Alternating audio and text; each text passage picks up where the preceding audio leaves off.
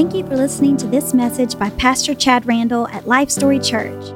We are a grassroots church located in the heart of the Bellevue community in Nashville, Tennessee. Our services are streamed live on Facebook and YouTube every Sunday morning at 10:30 a.m. and Wednesdays 7 p.m. Central Time. We would love for you to join us. Now here's Pastor Chad Randall. Famous Last Words, if you're taking notes, is a, uh, a series that we began last week, and we're going to continue it today. When notable, notable men or women of influence, when, when they're about to die, uh, the world waits, the world wonders what their final uh, last words of wisdom or, are going to be, right? Uh, we have some great men and women of history. Uh, it's funny, I just randomly uh, was doing a little bit uh, of research last night and, and found some famous last words of some different uh, uh, famous people. And one, I think my favorite one that came up was from Doc Holliday. Uh, he was laying in bed, you know, old Western Doc Holliday from the movie Tombstone, right? He's lying in bed and he asks his nurse for a glass of whiskey as he's dying of tuberculosis. She obviously says no, right? And he looks at his bare feet and he says, This is funny. How quirky and odd, huh? Uh, but people, we wait and we, we wonder what last parting words of wisdom are going to be, especially like from people from people we know and that we love. You know, uh, it's true when a, a, grandparent or a parent is, is about to pass away. Family, friends, we gather around their bedside and, and we strain to hear every last whisper, don't we? So as we continue our study, just as we did last week, I want to uh, pose a question to you guys. I want you to meditate on it, think on it, and we'll come back to it at the end of service today, okay? What would you say? What would you say if you had the opportunity that many people don't experience, if you knew that death was coming for you shortly on your doorstep? And you had just one more chance to say something to those that you love, what would you say? I want you to think about that today as we study. One of the most knowledgeable, one of the most influential men in history that we have is the Apostle Paul. He wrote two thirds of the New Testament. He knew that he would soon be executed, and we have, church, did you know this? In your Bible, his famous last words. Paul was facing death. He was facing death. He was imprisoned. But he wasn't dying of a disease surrounded by friends and family. No, he was still very much alive. But his condition was terminal, make no mistake. He was sitting in a cold Roman jail cell, convicted and sentenced to death for being a follower of Jesus Christ. That was his crime. After the great fire of Rome in 64 AD, Christians were blamed for the fire that uh, Caesar uh, Nero had set himself, and persecution ramped up to a level never seen before. Christians were being killed in the Colosseum, fed to tigers and lions for sport. Well, Paul was arrested for being a Christian, and as he sat set in that cold jail cell, this great servant of the king was only allowed a couple visitors at a time, and he was allowed his writing material as he was treated like a criminal. He was abandoned by all of his associates in Asia Minor, which is, I think, why, uh, in large part, we find loyalty to be a common theme throughout uh, this letter. It seems to be the word that's emphasized truly more than any other word. Can I see that uh, graphic, if we could? Loyalty You'll find it uh, in chapter 1 when he talks about the loyalty and suffering. In chapter 2, he talks about the loyalty and service to the King of Kings. In chapters 3 and 4, he talks about loyalty, staying loyal even in apostate times, in apostasy. And then he talks about how loyal the Lord is to his servants even when they have been deserted by all their friends something that he painfully knew too much about. Another way uh, of putting it might be this. Can I see that next graphic? If you organize the letter of 2 Timothy, You'll find chapter 1 talks largely about the afflictions of the church. Chapter 2, largely about the activity of the church. And chapters 3 and 4, the allegiance of the church. Again, when you think of allegiance, what word comes to mind? Loyalty. Loyalty. Oh, church, I want you to think about this. I want you to think about this as well as we study. Have this, this statement in the back of your mind, and then we'll come back to it at the end of the day as well. Can we see this statement? I gave you a teaser last night on uh, social media. I said, Here's your teaser for tomorrow morning. Did you guys see that? Somebody say amen. Give me a high five if you saw the, saw the post and clicked like. Uh, can I see that graphic? In the universe, there is God, there are people, and there are things. We should worship God, love people, and use things. Do you understand that dynamic? That's how it's supposed to work. But if we start worshiping ourselves, which happens more than you think, we will ignore God and start loving things and using people.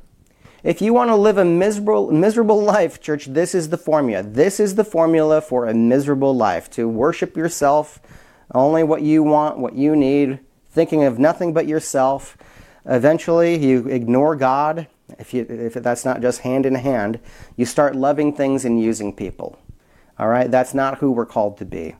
We are called to worship God, love people, and use things that He gives us for His glory. Amen? So, Paul knew he was going to die. He knew he was going to die. Uh, chapter 4, verse 6 tells us as much. He knew he was going to die. So, he, so to whom did he write his famous last words? Not surprisingly, he wrote a letter to his son, Timothy, who was the pastor of Ephesus, the church in Ephesus. He had left Timothy in charge there. This was a, a pagan culture infected with pagan false god worship. When you think of paganism, I want you to think of debauchery, sexual sin, all of all of that, all right? This is the culture in which Timothy planted a little church that just grew and grew and grew. Or rather Paul planted it but left Timothy in charge. He left uh, Titus on Crete, which is an island of liars. So, liars and pagans, it sounds a lot like today, doesn't it? So, I want you to think about this, though. Paul loved Timothy, loved him like a son, so much so that he referred to him as my son. All right? Timothy must have read and reread that letter, every word, over and over again. So, as we study today, I want you to read it with, with a heavy heart to a degree. All right? Because of the situation and the recipient of this letter, this is the most intimate, the most intimate and moving of all, all of Paul's letters. You just can't get around that. So let's begin today. 2 Timothy chapter 3, the last letter that Paul would ever write. He writes to his son. Chapter 3. Know this, but know this, that in the last days, perilous times will come. Oh boy, if you know those days were coming for your son or somebody who you loved very much, wouldn't you want to warn them? Warn them. I asked you that question earlier. I said, if you had a chance on your deathbed to, to have that moment of famous last words, what would you do? What would you say? I think part of what you would do is warn those that you love. Warn those that you love for things that you knew were to be coming upon the earth. And so Timothy does. That word perilous, he says, in the last days, in the end times, in other words, church, in the end times, perilous days will come. Well, let's take a look at that word perilous. Here's what that word perilous means in the Greek. Let's take a look at that. It means dangerous, it means hard to deal with, savage. Savage. Sa- think about that in the end times, savage times will come. The same word here, by the way, is used to describe the demons that Jesus cast into the pigs in Matthew 8 28. So this suggests that the violence of the end times will be demonically charged. Are you guys ready for that? If you knew that, wouldn't you want to warn your son about that, your children? You know, 1 Timothy chapter 4 verse 1 talks about the end times and in that in that frame, in that letter, Paul talks about the deception of demons, the doctrines of demons, not just men that have a bad idea that want to that want to hijack a religion on their own for financial gain, use the name of Jesus to make a buck. No, no, no. Demons demons whispering lies to people that then they parrot. So, demons infecting our culture in the end times. Doctrines and deceptions of demons. perilous, hard to deal with, savage, so violent violence in the end times that is demonically charged. My goodness, Paul warned the Ephesian elders as well that the apostasy had already begun back then. We're talking about 2,000 years ago, whereabouts right now. It had already begun. My goodness. Paul's so good to us, though, as he continues to write, as he continues to write to Timothy, he gets very detailed. And wouldn't you? Wouldn't you? If Jesus had personally told you what was coming in the end times and what to be looking for, and you've already told the church in Ephesus that it's already beginning, here's what you need to be looking for. And and this is, a, this is the Holy Spirit speaking to us now as well, as it is the Word of God. And we'll get to that in verse 16 here in a little bit. But let's, let's read chapter, or excuse me, uh, chapter 3, verse 2. Let's read verse 2. Paul starts to give some specifics to Timothy. He actually gives him 19 indicators that it's the end times. So how will we know when it's the end times? He gives him these these last days when perilous times are coming. He will give 19 19 different indicators. Pretty cool, huh?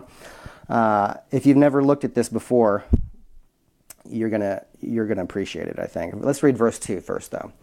For men will be lovers of themselves, lovers of money, boasters, proud blasphemers, disobedient to parents, unthankful, and unholy. Some of you are looking around the world as we read that verse. Some of you are looking around your families as we read that verse, and you're like, uh huh, uh huh, uh huh, uh huh. Am I right? Any hands going up? Uh, let me see this graphic. Let's take this apart. Let's break it down a little bit. So 19 indicators. We're going to go through each one of these 19 uh, today. Can I see that first, first 1 through 8 graphic? Lovers of themselves. Would you say that you look around your world, your family, your church, even, who knows? Not at Life Story Church, certainly not. But do you see lovers of themselves? Do you see people who are lovers of money? I'll be quiet. How about boasters? Do you see boasters? In other words, swaggerers, proud, they strut, they swagger, right? How about proud, haughty? In other words, verse 5, blasphemers. Or the fifth, uh, number five, blasphemers. The better translation there, and I love this, I want you to get this. Better translation is railers, okay? Well, I didn't know what a railer was, so I had to go dig a little bit deeper even. So, what a railer is, is a person who's insolent rep- speaks reproachful language, scoffs, and insults, and does so against God as well. Do you know anybody like this? Do you see anybody like this in the world today?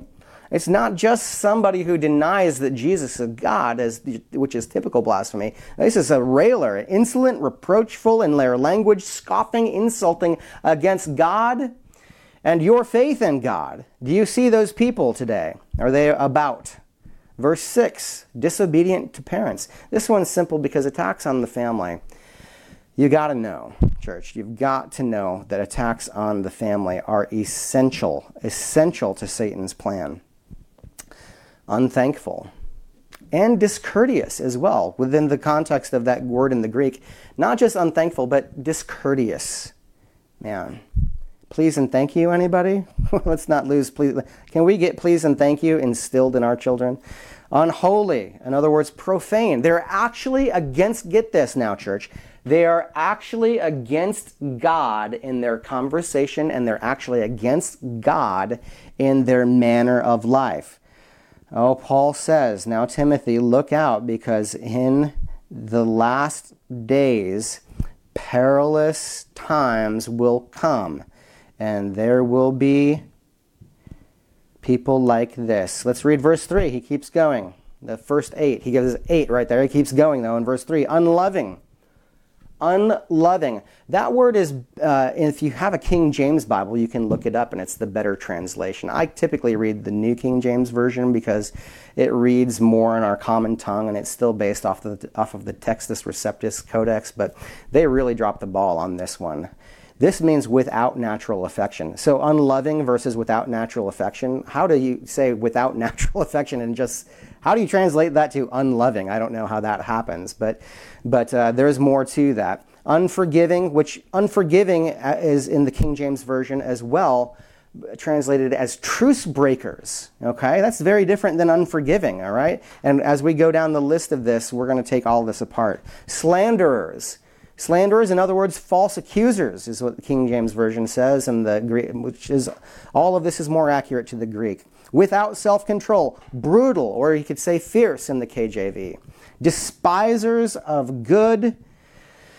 Again, another uh, drop ball there. It should say despisers of those who are good. So not just despisers of good, period, but despise, despising people. There will be men who despise the people who do good, despise those who would speak for and stand up for what is good. Let's take those one at a time. Can I see that next graphic? Number nine. Without natural affection, you guessed it. What is that talking about? Homosexuality. Why would you not translate that properly? There will be those who are without natural affection. What this gets to is homosexuality being accepted as normal, not just the sin of homosexuality, but that, the, that people will accept it as normal.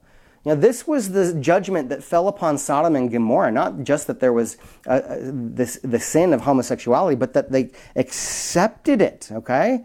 This is not just the sin, but they condoned it, they accepted it. A culture, this is, this is a culture that denies him as creator that does this, okay? Because creation has an order. God is a God of order. You know, the sin of homosexuality, the big part of the sin is that it takes things out of order. Obviously, uh, the detestable act that, that Scripture refers to it as. However, it also is that you're getting things out of order. You're, God is the creator. He created things to be a certain way, a man and a woman, and how they come together. And you, when you get things out of order, it denies the creation. It denies the creator himself. It denies God as creator. Let's keep going though. Number 10, truce breakers. You know, business ethics aren't what they once were, are they? You know, a handshake is no longer good enough. I, you'd never want to do business on a handshake anymore. Not even within the church, sadly. You know, you might have a brother in Christ and uh, you both think that you want to go into business together, but you're going to drop some contracts probably. You know, we need to sign, we need to get some guarantees here. We need to get some deposits going, right? Uh, you know, it wasn't that long ago, by the way, that you could rent a property on a handshake. You know, um, but those days are long gone. So, truce breakers. Number 11, false accusers, slanderers.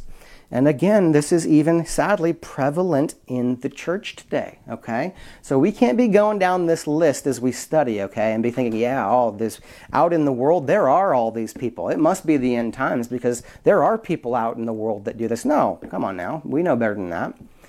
It's the church is infected with sin. The church is a hospital. Amen. The church is more a hospital than anything else, where we come in and and and uh, the the Holy Spirit mends our wounds and strengthens us and encourages us, and iron sharpens iron. Right within the church, there is sickness, and within the church, there is slander. There is double talk. You know, why do you think Paul talks so much about uh, against gossiping to the church in Ephesus and elsewhere?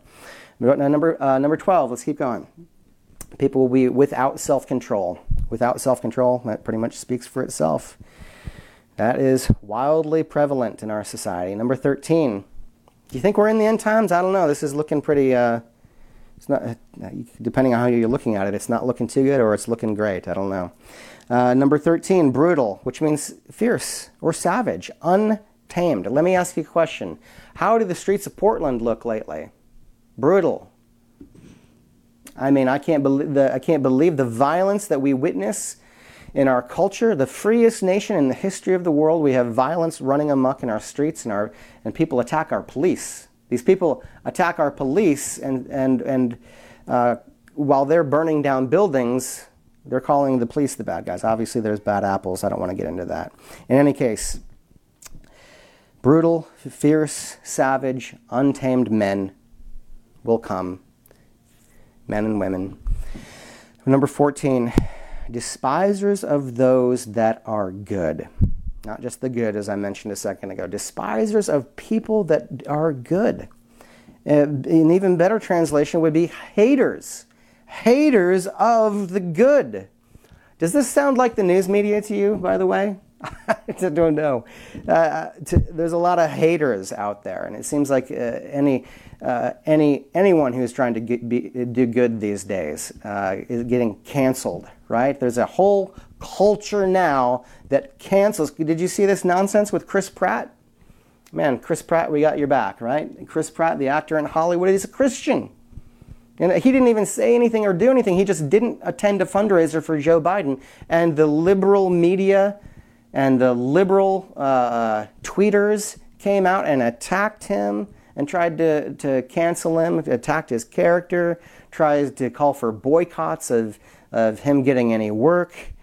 I mean, talk about being haters of the good. Is that, is that a sign that we're in the end times? Paul says that that would be an a sign that we're in the end times. I certainly, it's certainly here, is it not? Goodness. All right, verse 4. Let's check out verse 4.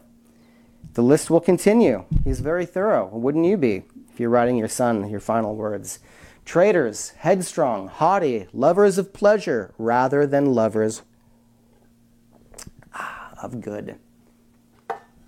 Rather than lovers of good. Let's look at 15, that next graphic. 15, traitors are betrayers, aren't they? Traitors. Well, traitors are betrayers. Do we have that next graphic? Yes. They're betrayers. They've betrayed you. A traitor is somebody who betrays your trust, betrays a promise. Okay? You can't even trust some Christians these days. Guys, it's the truth. Uh, there's some healing that needs to happen in the corporate church at large. Headstrong, this basically means reckless. People will be reckless, they betray at the drop of a hat. Verse, uh, number 17, haughty, which means high minded, blinded by pride and conceited. Boy, is that prevalent and run amuck today. Number 18, Paul warning his son people will be lovers of pleasure rather than lovers of God. And this is so characteristic of our age. I mean, for the most of us, we would simply need to measure our entertainment budget against what your kingdom giving is. I mean, that's stepping on some toes there, I know, guys, but for real, it's a characteristic of, of our age. What, we, what do we give and spend on pleasure for ourselves, entertainment for ourselves, versus what we spend on building the kingdom? You know, where's your priority? Tell, that will tell you, if you want to get real, where your priorities are. All right. Verse 5, we find the last one, number 19. Verse 5 having a form of godliness, but denying its power. From such people, turn away. Turn away, Timothy, Paul writes. So the last graphic, number 19. Having a form of godliness, but denying its power. In other words, this is form without force. It's like a church that meets but doesn't allow the Holy Spirit to work within. There's no power in that church, right? It looks like a church. It might even smell like a church, all right? People might even go to it like a church, right? But there's no power in it. It's rituals without reality, going through the motions, right? The people will have a form of godliness, but they will not operate in the power of God in their lives. Don't you want to live your life, Christian? Listen to me. If you're a Christian, uh, is the Holy Spirit active in your life? Do you, are you accessing the power of the Holy Spirit that God has released to you? When you, when you put your faith and trust in that Jesus Christ holds your eternity safe in the palm of his hand, that you are one who will not be lost from his hand, right? When your belief turns into faith because you trust in him, you make a deposit in that way with Him. The Holy Spirit seals your heart, guaranteeing your inheritance as an heir of the kingdom of God. And the Holy Spirit you now have access to for discernment, for strength, for encouragement, you name it. The gifting that the Holy Spirit wants to pour out on you. Do you operate in, in your giftings? In the, uh, for real? What gifting can you say that the Holy Spirit gives you that you utilize all right? Ask yourself that because we don't need to be living powerless lives. And many Christians uh, go through the motions of their life, ritual, ritual without reality, right? And they don't operate in the power of God. How is your prayer life? How is your prayer life? Do you pray, pray about the decisions that you uh, have before you? Do you pray about work decisions? Do you pray about decisions of moving? Do you pray about relationships? Do you pray about offenses? Do you, do you access the Holy Spirit and, and ask Him to aid you, to go before you, to open a path, to open opportunities? Church, come on now. Boy, we need to be operating and living in unity with the Holy Spirit. Somebody say amen on that one. I know that I know somebody feels me there. So I think we can all acknowledge that this is us today. 19, 19 signs that you're in the end times, Paul gives us. I think we can acknowledge that we see every single one of them here today. This is the state of our culture, and this is the state of our churches, certainly in America today. If you are a true believer, if you are a true believer and you are in a cold, dead church, this might sound harsh coming from a pastor, but if you're a believer in a cold, dead church, what are you doing there? Let me ask you that. What are you doing there? Paul is very clear here. He says, turn away. Having a form of godliness, but not denying its power from such people, turn away. All right? Verse 6, let's keep reading. For this sort of people, this sort of people, are those who creep into households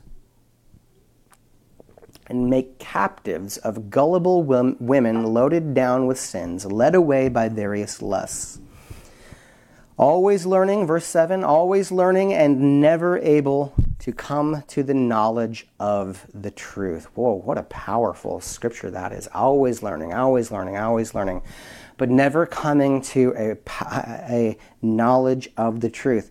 How do these people creep into um, people's homes, by the way, uh, from verse 6? How do they creep into the home? I think a lot of times through the TV. I think a lot of times on television channels, these people creep into households and they make captive, right?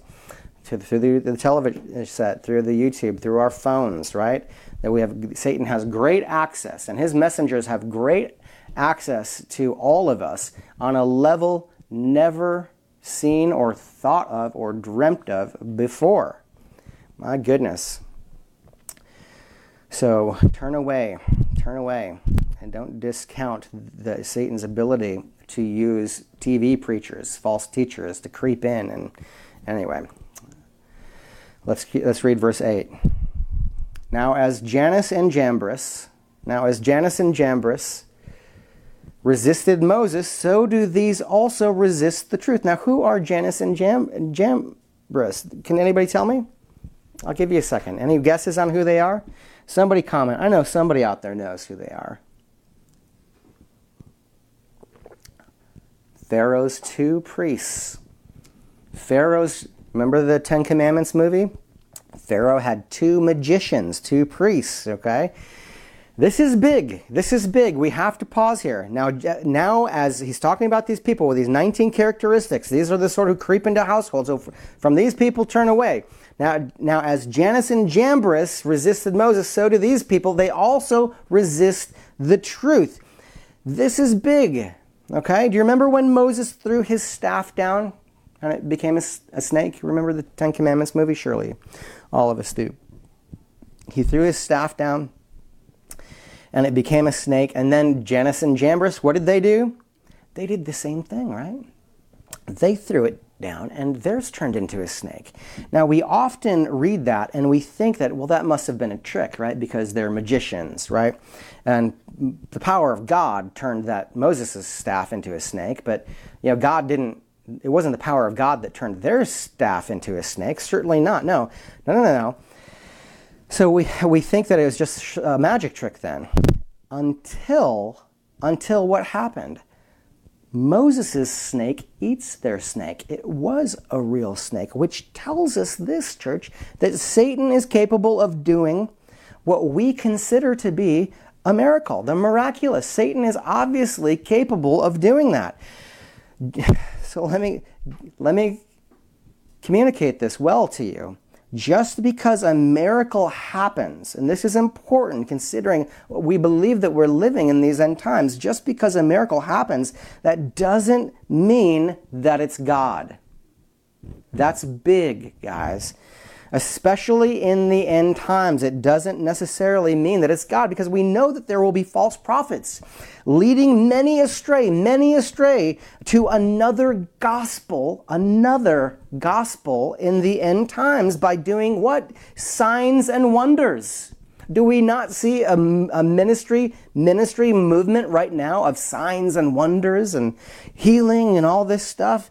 Satan is the great imitator. You must remember that, okay? Most Christians underestimate the degree to which he intervenes and manipulates in our lives.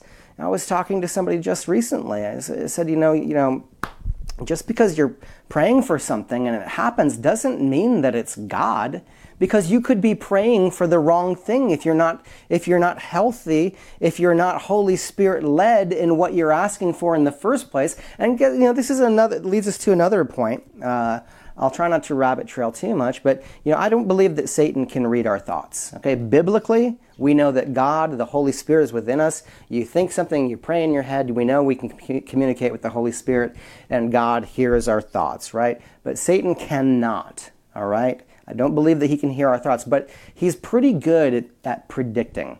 He's pretty good at looking at a situation. He's pretty good at looking at you crying. He's pretty good at looking at you desiring something. He's pretty good at looking what you're, at what you're searching for on the internet. Okay? And you might be praying for something that is ultimately unhealthy for you or bad for you. So if it comes to pass that it doesn't necessarily mean that it's God, even if it seems to be miraculous, because Satan has power, church. And we can't, we can't discredit the degree of power that he has. We can't discredit how much he hates you either. Matthew chapter 24, verse 24, Jesus famously said this For false Christs and false prophets as well will rise and show great signs and wonders to deceive, if possible, even the elect. And Peter tells us in 2 Peter verse uh, chapter 2 verse 1 he says, "But there were also false prophets among the people, even as there will be false teachers among you, who will secretly bring in destructive heresies." Secretly, they bring in these heresies. You don't notice it, in other words. It sounds good, it seems to fit. Even denying the Lord who bought them eventually and bringing on themselves swift destruction. Let me say this, church. Don't be one who chases signs and wonders, okay? Even Jesus said it's a wicked generation that seeks signs and wonders. Don't be one who chases signs and wonders. Don't chase an emotional experience with God. Chase relationship with God. Chase Him through His Word. Chase Him down on the pages of His Word, guys. Chase intimacy with Him. Chase insight. Chase correction. I know everybody hates correction. Chase correction. If you love Him, you'll chase correction, chase insight in His Word, chase intimacy, not an experience, signs and wonders and drama. We're emotional creatures. So, eh, yeah, there's an itch that wants to be scratched there in us. But try, trust, trust me, I have more emotional experiences in worshiping the Holy Spirit when I when He reveals something to me or a new insight in the Word of God. I'm telling you. Goodness sake. Now, we get emotional in worship at church. I know that we all do. You know, we believe in the gifts of the Spirit at Life Story Church. We believe in the power of healing and all that, but my goodness, there is a movement that is um, um, it has gained a lot of millions of people. It's gained, a, and it's even here in Nashville, and it whips you up emotionally, and then it pours bad doctrine down your throat uh, while you're calming down from the uh, experience. Let's keep reading. Let's go. Let's keep reading. Verse eight. Verse eight. And bring on themselves swift destruction. Now, as Jannes and Jambres resisted Moses, so do these also resist the truth. Men of corrupt minds disapproved concerning the faith. Disapproved concerning the faith. Verse 9 But they will progress no further, for their folly will be manifest to all, as theirs also was. Their folly, in other words, will be made, known to all. Let's keep reading. Verse 10 But you, Timothy, you have carefully followed my doctrine, manner of life, my purpose, faith, long suffering, love, perseverance, persecutions, verse 11, afflictions, which happened to me at Antioch, at Iconium, and Lystra. Remember, in Lystra, Paul was stoned. They left him for dead. You know, some even say they thought maybe he was dead and was raised from the dead, but that's neither here nor there. He was stoned and left for dead. You know what persecutions I endured, and out of them all the Lord delivered me. Verse 12, yes, and all who desire to live godly in Christ Jesus will suffer persecution. Underline that one in your Bible. Take a highlighter, highlight that one in your Bible. Yes, and all who desire to live godly in Christ Jesus will suffer persecution. Yes, here we have another death nail in the prosperity gospel, another death nail. Christianity was persecuted more in the 20th century than in all previous centuries combined. Did you know that? It is more and more dangerous to be a purveyor of the truth these days. More and more, Christianity is seen by the nihilist popular culture today as bigoted, backwards, and deplorably irredeemable. you like that choice of words? Because it is. Look at where we're at right now. What's the first thing they de- they shut down with these coronavirus lockdowns, China virus lockdowns? The church. Are you kidding me? We can't go to church, but we can go to NFL games, right? Unbelievable. I want you to remember this, church. There are always five steps of persecution. When persecution comes, and it will come, and this is this is a an effectiveness uh, point for you guys. You want an application point today? In what way are you being persecuted? Okay, if it's zero, then there's a problem because they will hate you because they hate Jesus. All right? So if, if you're not receiving any form of persecution, I think that your ministry, your reach isn't far enough. Or maybe you're not speak. Are you engaged in your ministry at all? Okay? There's always, remember this though, guys, there's always five steps of persecution. Can I see those? Number one, the first thing they do is identify the target. That's you, that's the church. That's true followers of Christ. Identify the target. Number two, marginalize the target group. Marginalize the Christians.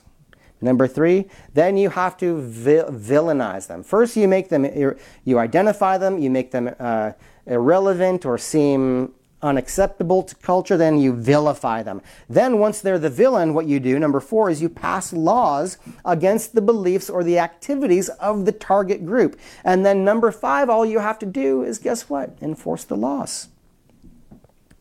Number five, all you have to do then is enforce the laws. Could you say that this is happening in California today? Well, they're not persecuting the church in California, they're just enforcing the law, right? Ask Jack Hibbs, right? Ask John MacArthur uh, if they feel persecuted. Do you know that that's exactly these five, these, this list of five, where, where I get them is that this is the way the Nazis did it to the Jews in Germany. That should put a chill down your spine. When the Gestapo broke down the doors in the middle of the night and took away the head of the household, it wasn't against the law. They were enforcing the law. Wrap your mind around that, church. And we, and we stand by and let uh, uh, communist mayors, sorry, we stand by and let the, the liberal leftist mayors of our nation write unconstitutional mandates. Un, uh, think about this unconstitutional mandates, and we just fall in line.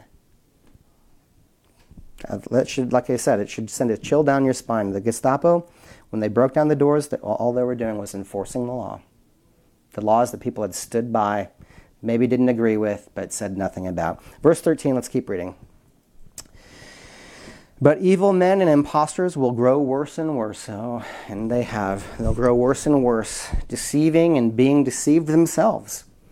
Verse 14, but you must continue in the things which you have learned and be assured of, knowing from whom you have learned them.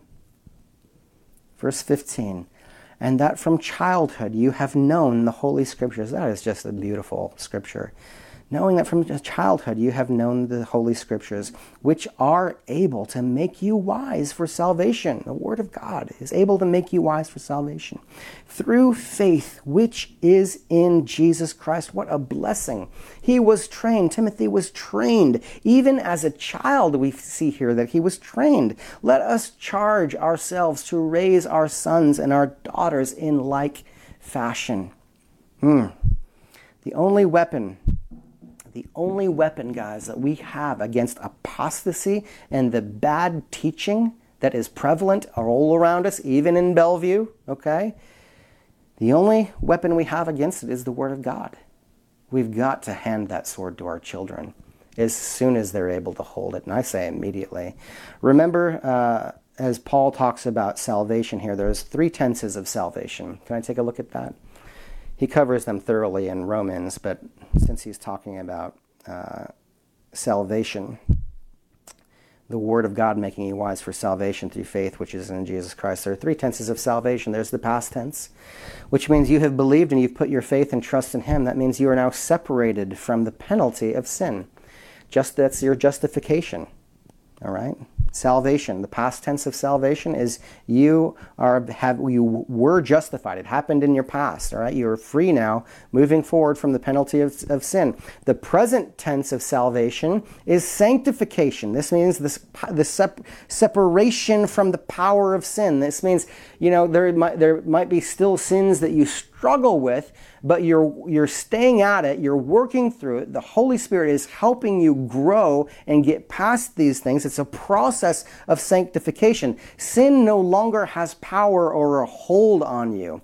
If, you, if there's a sin in your life that you keep going back to, you need to know that the power of the Holy Spirit, you have the power to be liberated from that, from that person, from that thing, that relationship, that habit that whatever it is, that drug, whatever it is, the Holy Spirit gives you the power to overcome that sin. And the process of sanctification, the last one, the future tense of salvation is one day we will all be in our glorified bodies of glorification. We will be eventually separated from the, even the presence of sin. Amen?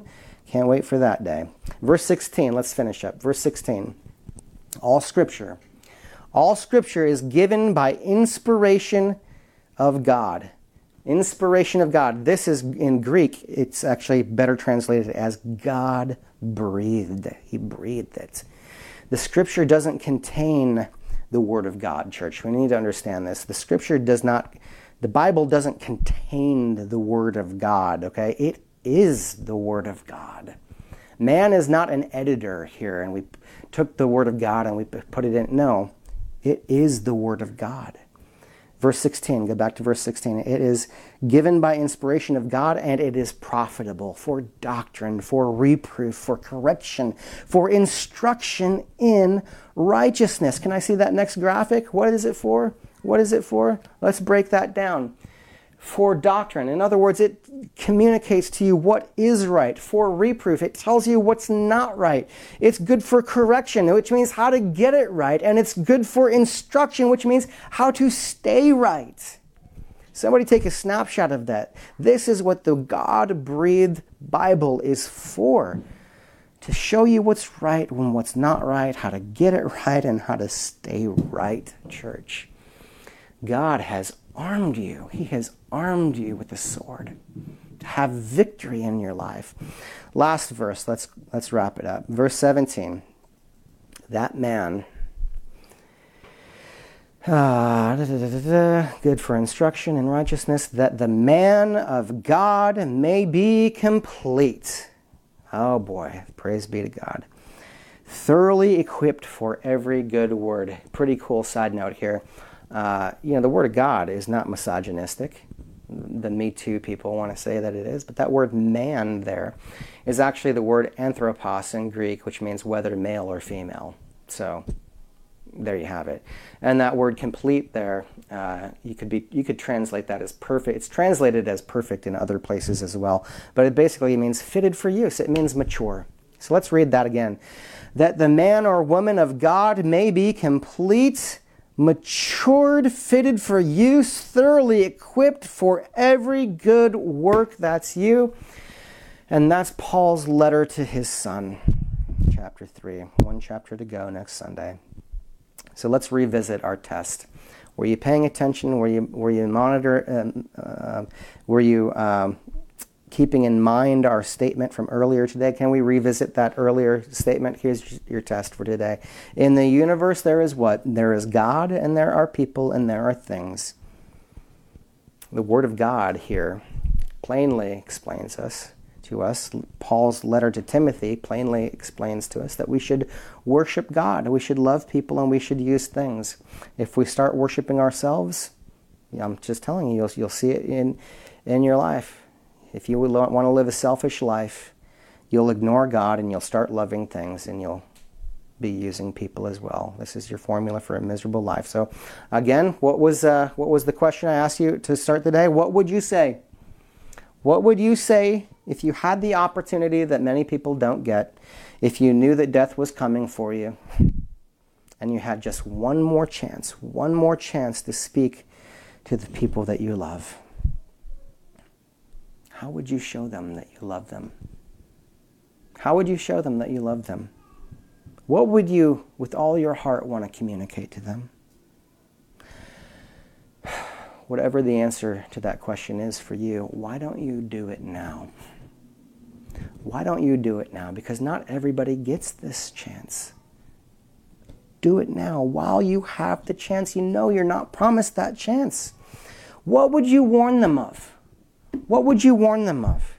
What would you beg them to see? Beg now. I love it when Paul writes and he says, I, I beseech you. In the Greek, it means to earnestly beg. Paul writes to those he loves and he begs them. What would you beg them to see? Beg them now. It shouldn't be beneath you. It wasn't beneath Paul. And guess what? You'll never regret it. You'll never regret it.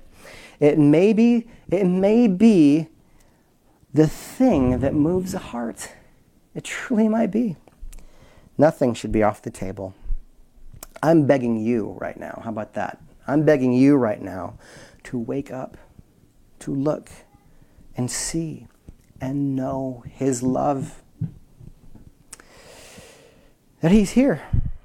That He's here.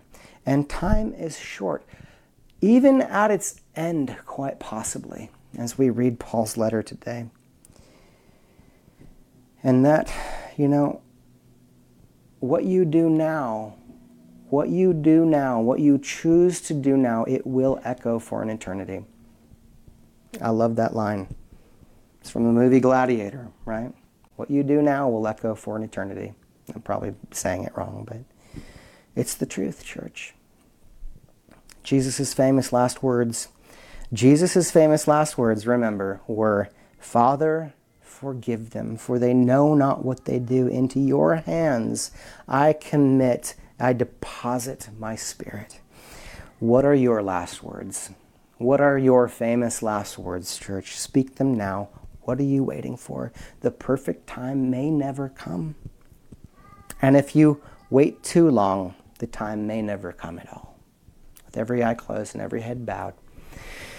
If you're here today and the Holy Spirit is moving on your heart in whatever way I could only guess, but if you want to offer it up to Him, if you want to uh, lay your heart down if you want to submit to Him, uh, a, a, commitment of urgency for the hour that we live in, whatever it is. If there have been words you've been needing to speak and say to people that you love and you've been holding on to them, you haven't been saying them for fear of what they'll think or fear of looking stupid or for anger or for unforgiveness or whatever it is, I want you to release it right now. You know, bitterness rots your bones, unforgiveness makes you sick, not the other person. I want you to let it go. I want you to lay it down at the feet of the Father uh, who sits with Jesus at his right hand. I want you to lay it down and I want you to surrender it. And if you've never given your life to Jesus, if you've never, if, if when I, you hear me talking about operating in the power of the Holy Spirit, maybe you've even gone to church your whole life, but that church is cold and dead and it doesn't operate in that power. You can operate in that power you can operate in that power of the Holy Spirit and have discernment and wisdom and strength. If you've never surrendered your life, if you've never put your trust in Jesus, your faith in Him, you've never deposited with Him your, the final destination of your soul, you can do it this morning. Pray with me now, guys. Pray with me now. Say, Jesus, I believe that you're God. I believe that you love me. I believe that you died on the cross for my sin. Come into my heart and make me new. I believe that you rose from the dead on the third day, and because you live, I will live with you, Lord Jesus. I believe that you've saved me, justification. You've just you've paid. You've freed me from the penalty of sin now, Lord Jesus. Now grow me, sanctify me, Father. Lord, I, declare that sin no longer has power over me. And we, we pray for your return, Lord Jesus. Come quickly, Lord, that we can be with you, free from even the presence of sin anymore, Lord. Come into my heart and make me new. Wash me clean. Strengthen me for the days ahead. All the days of my life. In Jesus' name. And all God's people said, Amen. We love you guys. Thank you so much. May the Lord bless you. May He keep you. May He make His face to shine upon you. May He pour favor out on your lives. May you go in grace and prosper in all you do. And all God's people said, Amen. We love you guys. We'll see you right here on Wednesday night on, on YouTube and Facebook Live for our Wednesday night, uh, 7 p.m. Uh, message. We'll continue our letters to the churches on Wednesday. So we love you guys. Have a great day. thank you